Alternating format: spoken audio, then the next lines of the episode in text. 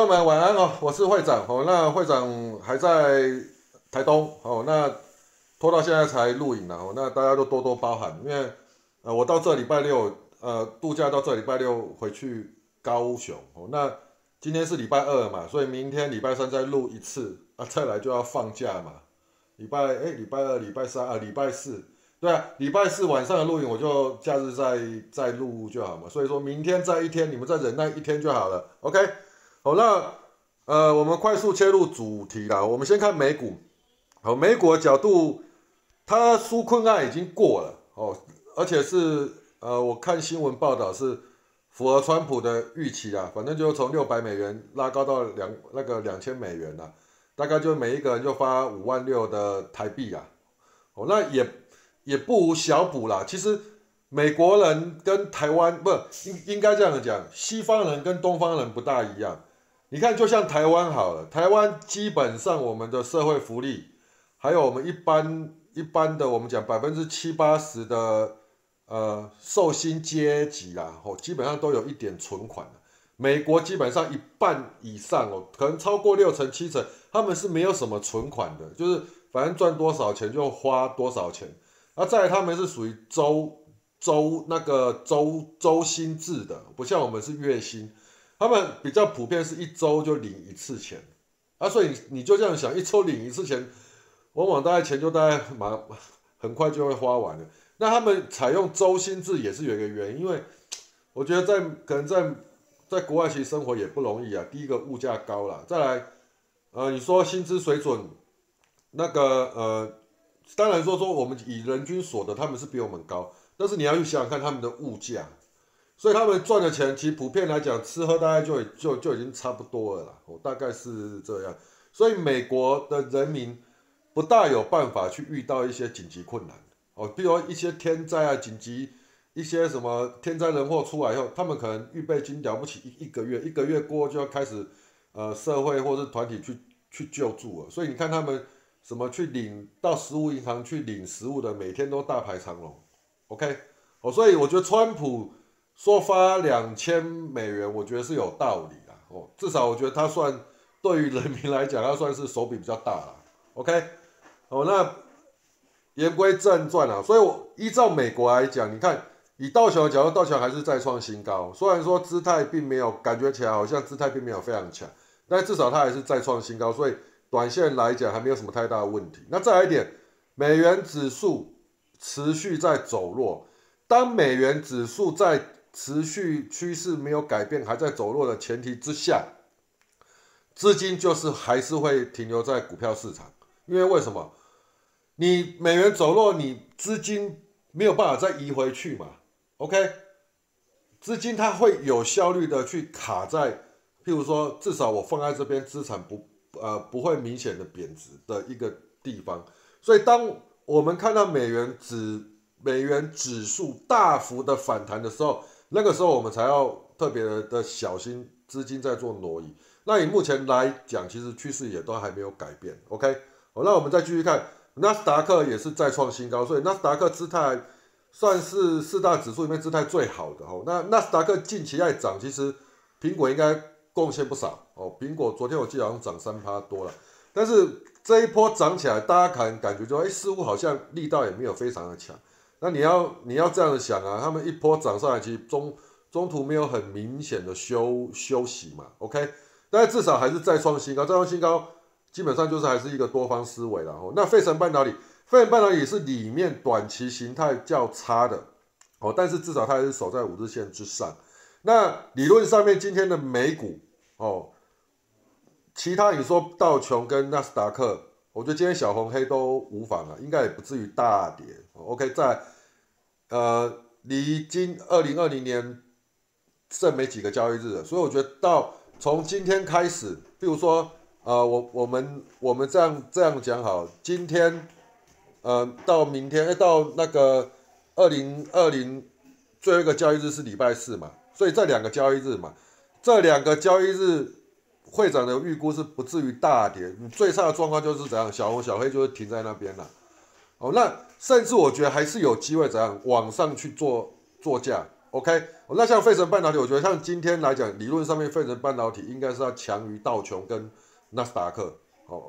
为什么？因为它不能再跌，它再跌基本上那姿态就怪怪的哦，姿态就短线，短线就确实走走弱了。OK， 好，那再来我们继续看下去啊，那我们来看看那个看韩韩国哈、哦，以韩国的角度，你看再创新高，今天收一个红 K， 也是一个整理整理姿态，多方整理姿态，而且是一个多方攻击，还在一个攻击架构的一个姿态，所以韩国也没有问题。那我们看一下日本。日本也是再创新高，今天收长红涨二点多趴，它它在赶进度，所以日本也没有什么太大问题。好，那我们来看一下台股 ，OK， 好，那台股今天来讲再创新高，昨天收盘价已经再创新高，今天哦，而且是昨天的收盘价是收在相对收在几乎最高嘛，所以收最高次日还有高点，这是必然的哦，就符合怎样多方攻击姿态，不是说哎、欸、今天收盘创新高收最高就隔天直接开低。隔天直接开低那个这个的创新高就有点是怎样，呃假假突破真拉回，那还好它不是，它至少今天还有再去创高，创高后的压回都还算正常 ，OK。好，那以今天的角度，今天开高站上一万呃一万四千五百点，往上冲完以后压回，压回来讲我们就要观察我们设定的支撑嘛，哦，那今天支撑。会长的设定是设定在一四四八三，就是平盘平盘价 ，OK、哦。那以支撑的角度，基本上支撑它是破嘛，啊破基本上它短线就是要进入整理，就以今天的角度来说，它就比较属于归类为一个整理盘。哦，那十二点过后还有再创低，十二点后还有再创低，其实会长在这个时候其实有在观观察在看，就是说十二点以后再创低，通常会怎么讲，就是尾盘有机会收相对低或是最低嘛。但是呢，我们要看它破的时候有没有带杀盘力道。你看它在破，它在这边下来的时候，要破早上低的时候，其实它并没有很明确、很明显的那个宣泄卖压出来，没有，所以尾盘就收上去。那这一块来讲，会长主笔试这边都有跟大家带到，我等一下再切过去给大家看。哦，所以我觉得今天以加权的角度，多方攻击，以指数的概念哦，多方攻击姿态都没有改变。OK， 好，那以明天的角度来看，我们要怎么去抓它的撑压？好，以会长来讲啦，支撑我还是会设在哪一四四八三啦，因为为什么它收盘收一四四七二嘛，差一点点嘛，那你还是设一四四八三，因为我们认为这是一个攻击态势，攻击态势它就是怎样，只能容许它怎样行进间去做整理，所谓行进间整理怎样，就是它每天都有创高，但是 K 棒收黑，这个你还可以接受，所以基于每天都还要能够创高。所以我认为它明天基本上要涨超过一四四八三，应该来讲是很容易的 ，OK？ 哦，所以我们支撑就设定一四四八三，那压力点我们设定哪里？就今天的开盘价，开盘价在哪里？在一四五零零，哦，一四五零零设为我们的压力。那跌破点呢，我们就设到一四三九零，所以理论上面一四三九零没有来，没有跌破，这个盘都还是在一个多方攻击的架构。只是多方攻击偏强或是偏弱，还是偏整理而已。OK， 那站上支撑点代表什么？哎，就是多方攻击架构。哦，那站上压力点呢？多方站上多方攻击架构，然后偏强势，哦，我们大概就这样判定。那当然就跌，如果它跌回来跌破我们设定的跌破点，那就是短线转弱，哦，大概就是这样子的看法。哦，那今天其实有一个现象，台股今天收黑还有一个原因。就是我我会长盘中在，因为我在走在走行程嘛，就稍微看一下盘。我觉得主流啦，主流在做转换的时候，转换并不顺利啦。好，因为今天像以传产来讲，我们就讲航运啊，航运航运普遍来讲，早盘都是开高冲很高完以后压低嘛。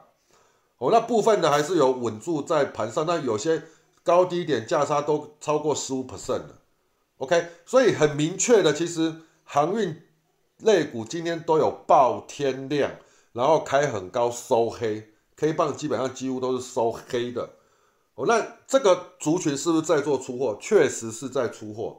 哦，但是资金并没有转移到，并没有转移的很明确，就等于等于这样讲好了啦，散户打死不退了。哦，你看法人卖了一堆，然后还是怎样被散户买起来。哦，打散户打死不退，他就是死都不不把资金挪过去电子股啊，所以造成那个资金转换怎么讲？转换我认为是资金转换没有转换的很顺利，所以今天变呃，我们讲传产类股开高走低就有资金出不来，然后呢，电子股资金又没有人进去做推升，哎，所以就整个大盘就压回。OK， 哦，那你有人在问我说，会长，难道你都不看好传产吗？为什么你一直在看好电子？我这样讲好了，大盘在一个通那个大盘在一个整理过程中过后，然后指数开始在做创高。如果要这一波的涨势要够强，它初期来讲，以大盘的 K 线姿态，必须要怎样拉开空间？它如果用电子股的话，可以很快拉开空间。它拉开到，譬如说拉开到我我们讲有效突破高点，就前高的 百分之三， 大概在一万四千，就是你这就是一波往上涨，拉拉过去一万四千八百点。如果你动用电子股，很快吧，很快，譬如说涨个两三天、三五天，涨个四百点就到了嘛。那完了以后呢，你资金再轮回去传产股，我觉得这样会更健康，因为你先把指数拉开，脱离空间嘛。好，那再来一点。传产股近期来讲，在这一段大盘在中段整理的时候，是传产股喷出去嘛？那你传产股喷出去，其实也适度的怎样，让它稍微休息，筹码沉淀，这样走的会比较久。然后再来怎样，后面至少说不要说呃，短线一直呃，散户资金一直蜂拥而至。你看融资暴增，基本上都暴增在哪里？在传产股。哦，你们自己注意去看，我等一下再切几支给你们看。你看那个融资暴增，你看最近。近期来讲，这一周起来，融资每天都增加十亿、十五亿、二十五亿，融资增加增加在哪里？都在传传产股，所以我觉得这个资金退不出来，那就要慎防怎么样？当有一天资金转过去的时候，其实这些传产股是会用直接跳水的方式，哦，这个是会长不想这个时候去玩传产股的一个原因。那短线已经涨那么多，而且一直在爆量，那依照我们这种会长二十几年来对于 K 线价量的一个经验，他短线在做爆量，要玩也只能玩当冲。你 hold 他部位，你你进去抱着他，基本上早死啊。那你很容易怎样？你假设他没有休息的时候，你是去用追高，他他不是 K 棒涨一段以后休息休息，你可以等它量缩的时候进场嘛。他不是，他是用连续喷出一直滚量喷出的。那我问你一个问题，那万一？你就这样想啊，今天进去追的是不是通通通通追到最高，是吧？那追到最高，我们讲那个万海，它只它拉到 百分之九 多，杀到跌 百分之七， 你看来回是不是 百分之十五 百分之十五 百分之十六 那假设你没有买好，你一天被吞，呃，怎么讲？一天被 K 一棍 K 个 百分之七 十 是非常容易的，哦，所以我不想这个时候去做入手，而且真的不适宜 ，OK？ 哦，所以我才一直。呃，在影音上面一直在讲，我们呃零零五零吼，呃以找那个形态姿态好的法人连续买超的，然后以电子股为优先，因为为什么？至少电子股在这段时间是中段整理过了嘛，哦，大概是这样的看法 ，OK， 好不好？哦，那大盘目前没有太大的疑虑，哦，所以我觉得呃明天是礼拜三嘛，后天礼拜四两个交易日，我认为这两个交易日至少不容易大跌，哦，那我觉得往上再创高甚至。呃，有机会大涨，哦，至少到今天为止，我还是认为大跌可能性非常低，那不是小涨就是大涨，哦，就是最后这两天 ，OK， 好，那我们切过来看我们的 A P P 哦，好，那 A P P 我们先看那个主笔试好了，等我一下哈，啊，滑一滑，其实会长在度假，有度假跟没有。没有度假一样啊！你看我主笔是我还是因为我拿着手机边看嘛，啊看盘我看看有什么比较，至少对于盘势或是早上起来看一下个股新闻，我觉得比较重要的我就会贴出来嘛。OK， 好，那来我们来看一下那个呃，这个会长昨天写的啦哈，这昨天晚上哈，大盘用月线的推背图，先给自己心中有一个规划，就是我大概用月线来画一下，就是大概这一波。以时间来讲，它能够涨到涨到什么时候？再来以幅度来说，大概会涨到还有多少空间可以涨？那这个只是推估，放在我们心中，我们进出还是怎样？就是按照每天的给我们现象，我们去做进出就好了。这就是盘前有规划了啊，进出照现象就对了。好，那当然就是我这边还是有写嘛，当然进出还是贴着每日盘势的状况而定，然后月线同涨四个月，高点应坐落在明年的二月 ，OK。 那同涨幅大概要涨三千三百八十点，那高点约略在哪里？ 一万五千八百六十 点。那 一万五千八百六十 点其实跟市场大概跟市场抓的也差不多嘛，市场不是现在大家都在喊 一万六 嘛，哦，所以我们如果说用等幅测距的方式的话，大概高点的满足区域大概在哪？就在 一万五千八百六十 点。哦，那这样评估也合理啦，哦，那下周呃下周日那个下周开始啦，就是今年的二零二一。 二零二一年啦，就进入啦，进入那个二零二一年啦。往常来说都会有元月行情啦，在农历年节前后也较容易涨了。所以我的意思是说，如果涨四个月 ，K 那个月线的 K 棒要涨四个月，正好涨到明年的二月。那我们明年是什么时候过年？大概二月二月四号还是五号过后嘛，就开始放假了。OK， 我就二月初啦。那 通常一月来讲会有元月行行情，通常，哦，那再来就是说，我们农历年前后也比较容易涨 ，OK， 哦，所以我觉得外资会长的看法就是说，元月的时候外资比较容易怎样有做多的心态，当然也是要美股配合，但是以美股角度现在来看，美股并没有怎么讲，并没有走弱的，并没有转空的迹象，而且都还在续创新高。 所以我觉得元月来讲，我们还是可以期待元月行情可期啦。好，那再来一点，拜登也要准备就任了嘛。那就任理论上基本上还是会有一点点庆祝的效果。哦，那要大跌应该是二月以后的事了嘛。OK， 好，那我们来看哦，那个这边是会长画的那个，就是大概推用月线的推背。你看月线以月线的角度这一波来讲，它涨几个月，涨了四个月，幅度多少？ 三千三百八十 点。 那怎么算法？就是这根 K 棒的低点跟这根 K 棒的高点，就是高低点算出来 三千三百八十 点。那如果你从这边横盘整理三个月往上再做等幅、时间等幅跟涨幅等等幅的方式的话，大概涨四个月。那你往上抓 三千三百八十 点，就是在多少？在 一万五千八百六十 点。所以基于这样子来看，我觉得一月份的行情理论上还是可以期待。 那月线如果说到月剩两个交易日，以月线的角度，月线那个月线又创新高量、新天量了哦。这个月的月线又创新创新天量，那新天量跟新天价都在这个月，那基本上呢多方格局不变哦。那多方格局要不变，次月就是一个关键。次月怎么样是个关键？第一个，我们要看说 这个月的收盘，这个月收盘，如果说它就收在新高附近，那 OK 漂亮。那下个月的开盘呢？我们讲一月呃二号嘛， 一月二号我们上班嘛， 一月二号还是三号我忘了。好， 二零二一年第一天的开盘一定要怎样？开盘跳空开高涨。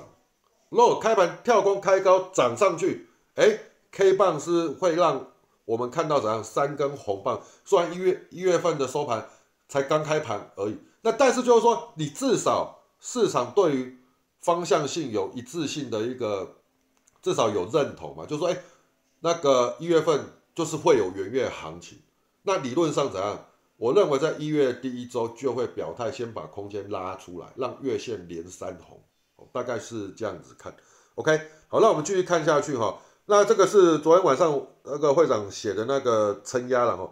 那明日的撑压，大盘已再创新高，左边 K 已经没有压力了，所以支撑设今天的收盘。 跌破点设为前高那个 K 棒的收盘，然后那再来呢，那个突破点呢就是 一四五零零， 突破点呢就我用整数关卡嘛，就 一四五零零。那观察资金是否能够那个能够有能够导流到电子哦，这个字打打错。哦，那再来观察首要观察就二三三零跟二四五四了，次要观察就是咱四十前五十大的电子公司啦，比如说三零三四啊、二三七九这一类的。 那图一图二做信号注记啊，我这个是撑压。那你看哦，我们台股市值前五十大的公司，其实你大概认真挑一挑，姿态还有维持的电子股只有几档，台积电嘛、鸿海嘛、联发科嘛，再来呢台达电嘛、联电嘛。我们讲电子股哦，然后呢姿态形态有维持住的哦，日月光嘛，再来什么广达嘛、南亚科、国巨、细粒，细粒算有维持嘛，瑞昱。瑞昱今天收黑啊，今天收黑就破线了啦。那今天以前它的姿态也都还有维持，然后再来什么联咏嘛，然后再来什么星星跟智邦 ，OK 哦，其实你算算几档，一二三四五六七八九十十一十二十三十四十四档而已 ，OK， 那就这个要怎么要怎么讲？我这样讲好了，以外资的角度哦，你看台股一路涨，其实他们参与在今年来讲。 是从有有史以来有外资进来以以来最反常的，因为外资今年的操作绩效一定是落后落后我们内资嘛。好，那外资对于台股还是在做投入，那他要买，他现在要买，包括已经年底了，他要怎么买？到隔一年，呃，二零二一年要走元月行情，他要怎么买？会长的预估他应该是要怎样？他应该是会去轰零零市值前五十大的公司。那为什么？ 这五十大的公司里面，会长用星星标出来的这一些，你去看一下外资持股比例，外资持股比例都到五成到六成的呢，那五都是超过五成以上，代表什么？外资持股比例非常高。那第一个，外资持股比例非常高，外资近期又在加码，那我元月行情他不轰这一，不轰自己手上的标的，那他要他要去帮什么？帮内资抬轿吗？还是去买传产，然后再有内资倒给外资？你觉得外资有那么笨吗？ OK， 那如果他返回一层，那我觉得他有一个方式，就是怎样拉他自己手上的标的，他手上的标的也不是投信会买，也不是内资会买的，懂我意思吗？所以我才会比较倾向于就是说，其实最近大盘在后面这一段，呃，再创新高完锅，我们应该要怎样着重在于看一下什么外资的动动向 ？OK， 假设这一波是要 往上去攻击，涨到一万六，我相信啊，这呃从现在开始到一万六千点这一段时间，可能大概抓起来一千五百点，这一千五百点会涨。假设真的要涨了，会涨得又快又急，搞不好两个一个礼拜、两个礼拜就全部全部涨完。那怎么个涨法？就是外资强补，外资怎么强补？开始买超台湾市值前五十大的公司，就是它持股比例高的，沿路往上拉。 对他们来讲没差，我拉就是拉我手上的持股嘛，我去买其他的没有用嘛，其他的已经被内资垫高了嘛，对不对？那外资傻子吗？对不对？那假设他顺道假设又做指数 ，OK， 所以我觉得外资要回，假设明年度要回头过来买股票，第一步怎样？一定是先买零零五零，它持股比例超过五成，而且的这些公司，哦 ，OK。 哦，那再来一点，你看哦，外资现货买超，期货卖超，那这样是怎么怎么怎么解读？期货现在已经属于净空单，他买零零五零，他买现股代表什么？其实他认为这个行情应该是看好。那对于对于那个期货的这一块，我认为他是在做避险，针对他买现股的，他持有一缸子的标的的股票，他去做同部位的避险水位。 OK， 哦，那当然，我觉得那个呃，外资对于行情它并没有什么太大的把握了、哦，但是我觉得它到目前为止它并不是看空，因为现货它也是买超嘛 ，OK， 哦，那期货是卖超嘛，除非怎样，现货大卖，期货大卖，哎，那我那两个都是顺向的，代表什么？它就是看空。那现货大买，期货在卖超，我们讲前几天好，现货大买一百多亿，期货不是放空吗？ 那这个东西要怎么讲？这个东西它就是在做一个避险，我们暂时先这样看。那再来，大盘也还没有转转弱嘛 ，OK， 哦，大概是这样。好，那我们继续看下去哈。好，那这个你看嘛，昨天会长写的，今天报纸就出来了，外资那个你看哦，十档今年外资持股市值大要进啊，哦，外资持股增加最高的十档，年底上个交易日做那个观察作战啊 ，OK。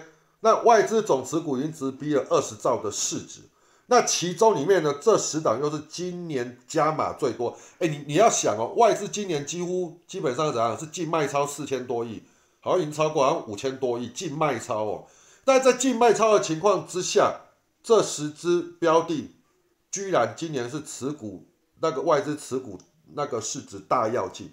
那持股市值大跃进代表两个，就是这十档标的怎样？ 今年度是大涨，再来呢，不只是大涨，而且是外资加码上来的。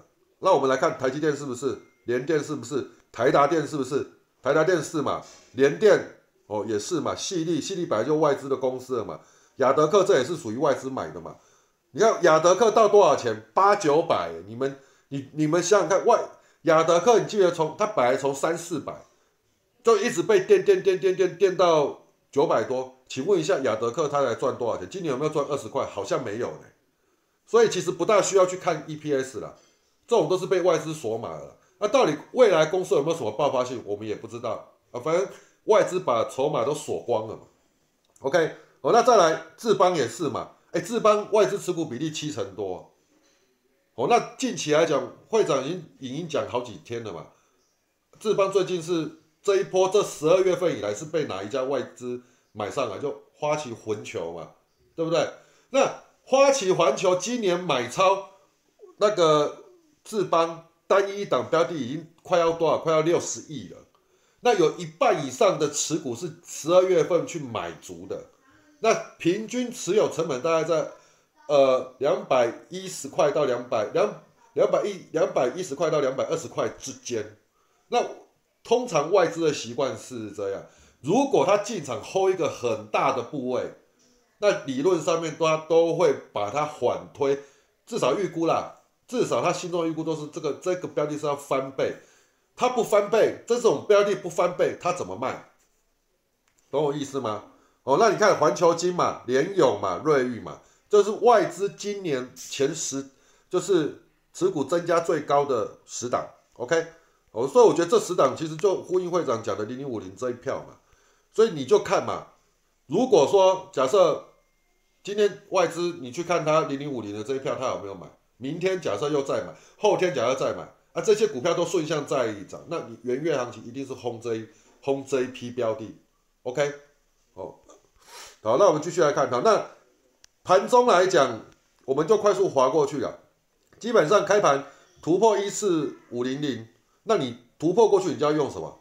用突破点去做防守嘛。因为为什么没有压力点呢、啊？会长设定压力点是一四五零零嘛，那压突破完以后又反折回来跌破压力点，那你就要看嘛，大概就是攻击就停滞了嘛，对不对？好，那来我们来看智邦又再创新高，智邦这一支是那个大学堂破那个破先例啦，帮用户追踪了两个两周了啦，哦，那从这边就开始追踪了嘛，记不记得？而且我跟你讲，智邦最在早期，智邦在这边我们机器人就启动，你记不记得？然后在这一票来讲，机器人连续启动，你们记不记得？好，我用这个记录给你们看了。十一月十二号、十六、十七、十八、十九、二七，然后十二月开始，十月一号、二号、三号、七号、八号、九号、十号、十一号、十四号、十五、十六、二四、二八、二九，三不五十，我们机器人就启动它。所以我们才会怎样？我们用户才会一直在关在关注它，而且重点是什么？法人一直买嘛。你去看他法人，法人是不是一路买？是不是一路买？是不是一路买？你讲给我听。哦，你说这边大卖，但是有没有连续性大卖？还是买的比较多？他从什么时候开始？十一月，哎，他几乎已经连续买两个月了，这两个月大概是买大于卖嘛。OK， 好，好，那在这边是不是连续的追踪？追踪涨，因为什么出现凹动量？你去看看这个是不是凹动量？一波上涨完以后，完股价跌破五日线，代表什么？要进入整理，不是盘就是跌嘛，对不对？那不是盘就是跌，我们要怎么认定它到底是盘还是跌？看它下跌有没有出量。如果破五日线完以后，后面量整个极致缩掉，那它就是属于盘整。好，那强势股创高以后压回，什么时候是你的入手点？当它量缩完以后。出现红 K 站上五日线，三日不破低，你看哦，三日不破低是这一天嘛，对不对？出现止跌 K 是这一天嘛，又站上五日线是不是这一这一天？那你在这两天就要开始注意了嘛。那礼拜五是不是呃礼拜一就拉红棒嘛？礼拜二今天又再一根红棒，所以上礼拜四五记不记得我们主笔试就影音就一直在跟大家在在提醒这个凹动量。然后站上五日线，你可以开始开始关注它。那今天又再创新高，那再来一点，外资持股比例七十一趴 呢。再来，它是零零五，它是前五十大市值的公司哎。再来，外资一一一路买呢。那这类的标的你要怎么样去做？后面要怎么看？从今天开始，它又它收盘又再创新高了，再创新高你就怎样？就沿着五日线操作就好了。对不对？就沿着五日线操作就好了。再来就怎样，每天盘后看一下花旗环球它有它有没有偷卖嘛，再来看一下外资动作嘛。OK， 哦，所以其实做波段大概就是如此嘛。很多用户啊进来都会问我一句话：会长，难道你都没办法？就是有没有可以做当做那个波段的流的逻辑？其实我这两个月一直都在讲，我都没有在讲当冲，我都在讲留单的逻辑。但是我跟你讲啦，很少有我我们的用户也很少很少会去做这类的交易。为什么？你又想要做波段，你又怎样不耐爆了？对，买完不动，停在那边就开始哀了，说啊，这个怎么这个股票怎么这么温呐、啊？哦，到到跟一条跟没有心跳的标的一样啊！啊，我问你啦，你。你要低阶，你要做一个波段，你要低阶是不是就是要它量缩？那你买下去呢？你又觉得它不动，它不动你又不甘愿，那你一定要去买那一种短线买完它就喷的，那短线买完它就喷的那一类的标的，基本上就怎样？就是它在急行军嘛，量一直在滚嘛。那这类的标的你就是怎样？你就是进出进场就不要犹豫，停损设好就好了。那我们普遍来讲，很多散户都是怎样？进看看一只股票在涨，看看看看到不敢买，啊，想到好决定买下去的时候就买到买到相对高点，买到相对高点也无妨，跌下来破五日线，你又在催眠你自己，你又不停损，对不对？我跟你讲，之前的例子是什么？就是金那个什么，那个台积电的子公司金彩嘛，是不是？金彩不是涨到两百零两百零几块嘛，对不对？很多人那个。再创新高继续追，我不是跟大家跟我还在影音上面讲，这种标的隔一天大概就要那个休息休息居多啊。我们切过来看啊，啊这种标的你们追下去是不是就死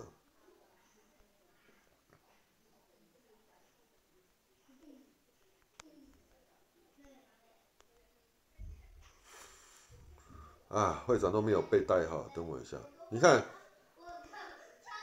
横盘完以后喷出去完，这边有没有？这边不是跟你们讲吗？涨停隔一天就不要追了，涨涨停隔一天呢你就找卖点了。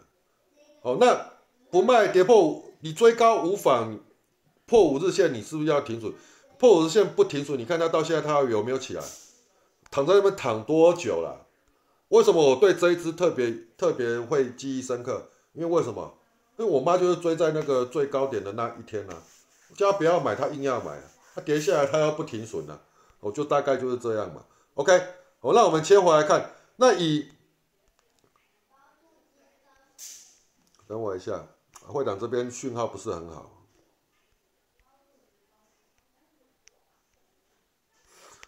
好，那完，我们继续看。所以，当大盘在下杀、开盘开高冲高的时候，你大概就要注意了嘛，因为会长盘前都有写那个承压嘛。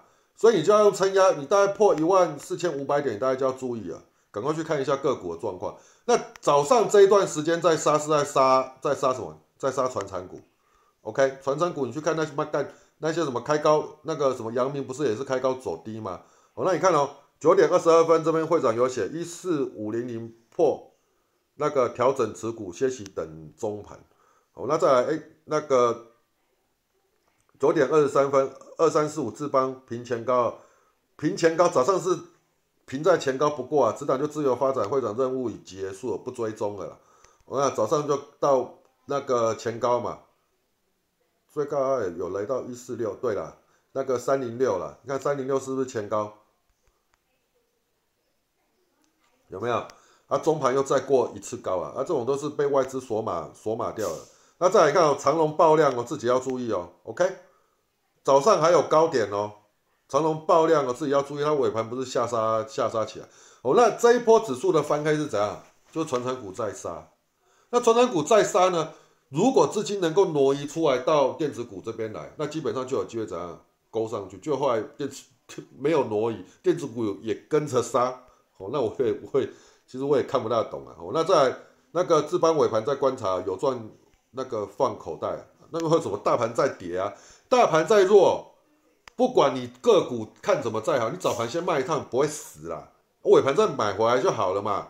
OK， 我、哦、那你看哦，中盘早盘再出传产，中盘开始密切注意资金往哪里流，电子先观察 五 G 啦。哦，那再来十点二十九分，智邦有守住这根 K 的开盘位置，尾盘还有机会，看起来外资没有放手啊，等盘稳再攻击啊。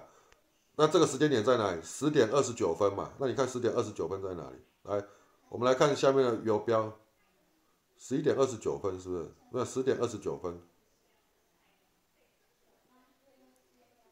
十点二十九分在这边， 三零一五 OK， 三零一五啊，中盘是不是攻出去？ 十点二十九分，我跟你讲，很多股票你长期追踪，你大概就可以知道这个里面那一只控盘者的它的它的性它的股性啊 OK， 好，那继续我们来看一下，这个是十一点会长画出撑压给你们自己看，因为会长要就要走要走行行程的了啦，哦，那再来。 智邦站回均价线可以开始观察，你看十一点十一分有没有就一波喷出去，尾盘就收到相对高，所以大概就是这样。那到尾盘的时候，目前大盘是整整理格局啊，就十二点十分啊，一点左右再观察啦。OK， 好，那你看那个十二点十四分哦，先榜首，再破低，持股要如果再破低，持股要调整了、啊。今天要入手都等一点过后。 因为什么？要不干十二点过后又开始再杀，我最讨厌看到十二点过后杀盘。因为什么？十二点过后杀盘就很容易收收相对低。好了，已经破，已经接近前低了嘛？哎，接近前低还要怎样？它有顶住。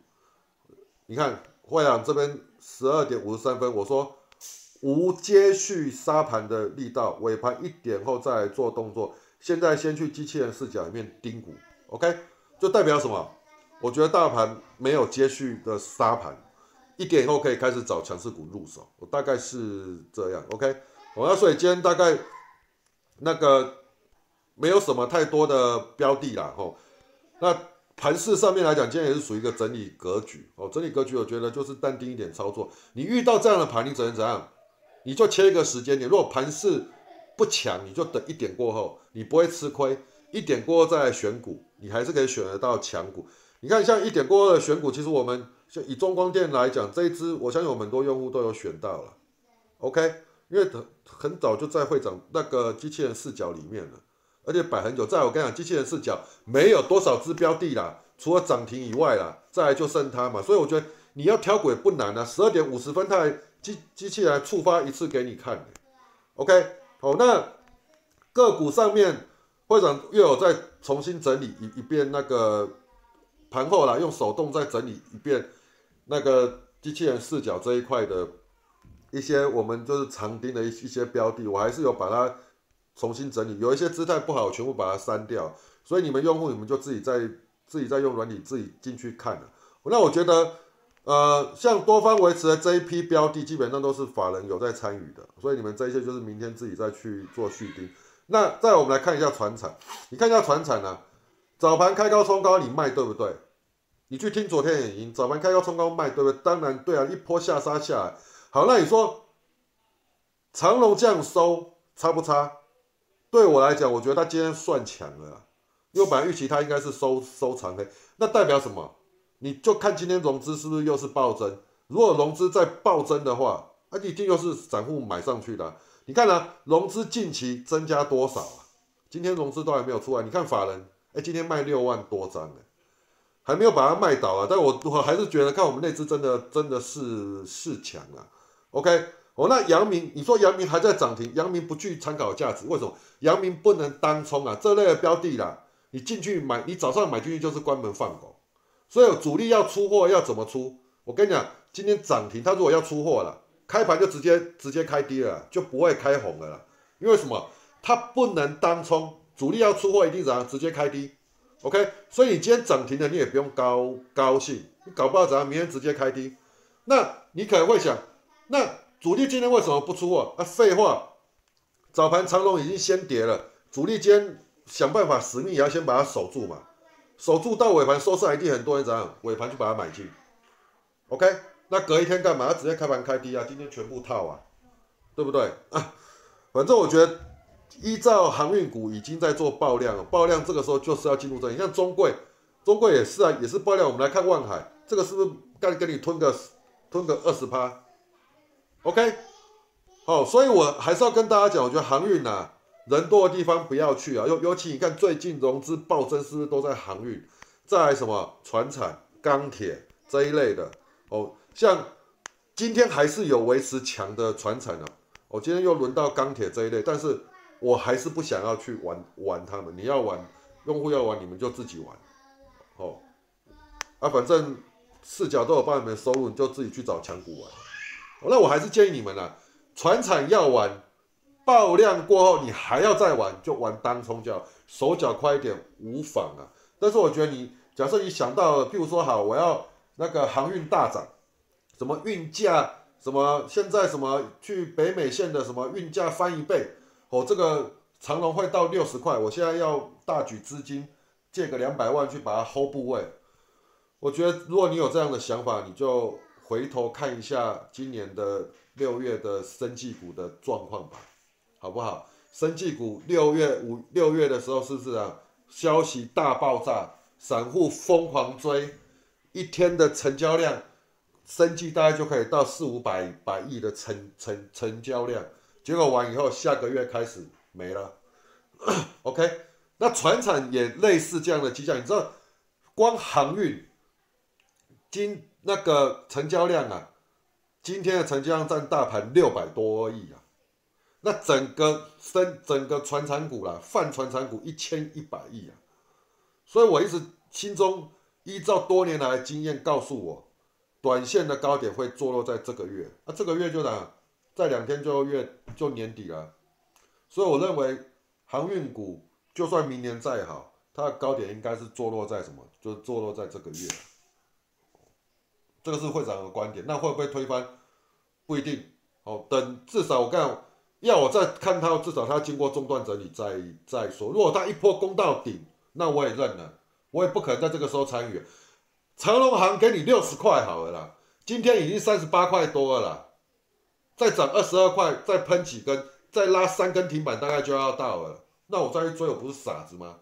万一它没来嘞，那再来融资又增加这么多，法人又狂卖，然后又爆天量。 我不知道我要我有任何理由要现在进去玩它，那等它休息完再说嘛，好对不对？好，那所以船长，我觉得你们要玩就自己斟酌，不是不能玩。量多的成交量大、波幅大，其实是很好做当冲，但是你就不要讲嘛，方向要看对就好了。那如果你不是属于那一种当冲会很果断的人，那你不如就怎样，就听听会长的会长的那个操作方式。 近期就看什么外资法人有在买进的标的，形态有在五日线之上，形态还不错的，然后以中型股跟大型股为主。那最好，那如果你都不会选，就选零零五零。我刚那个主笔是报纸贴的那十档，或是怎样零零五零电子股形态好了那十四档，你就看他们就好了，对不对？赚安稳一点嘛，你何必要去跟人家在刀口上面淌血，对不对？那如果你追到万海、欸， 那已经好了，我跟你讲啊，一定有人卖万海，今天是买在五买在五十块钱的以上的啦，一定有啦。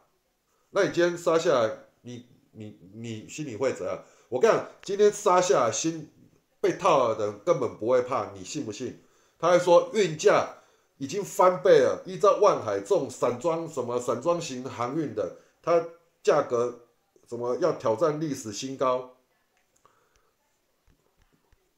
哎，它以前历史新高在哪里？等我一下， 九十三块五，所以咱有机会再创历史新高哦，所以我们就那个抱着哦，再翻一倍，那你就慢慢等吧。哦、我是没那么乐观了、啊，好不好？我、哦、大概是这样了、啊。哦，那我觉得盘势没有太大的问题。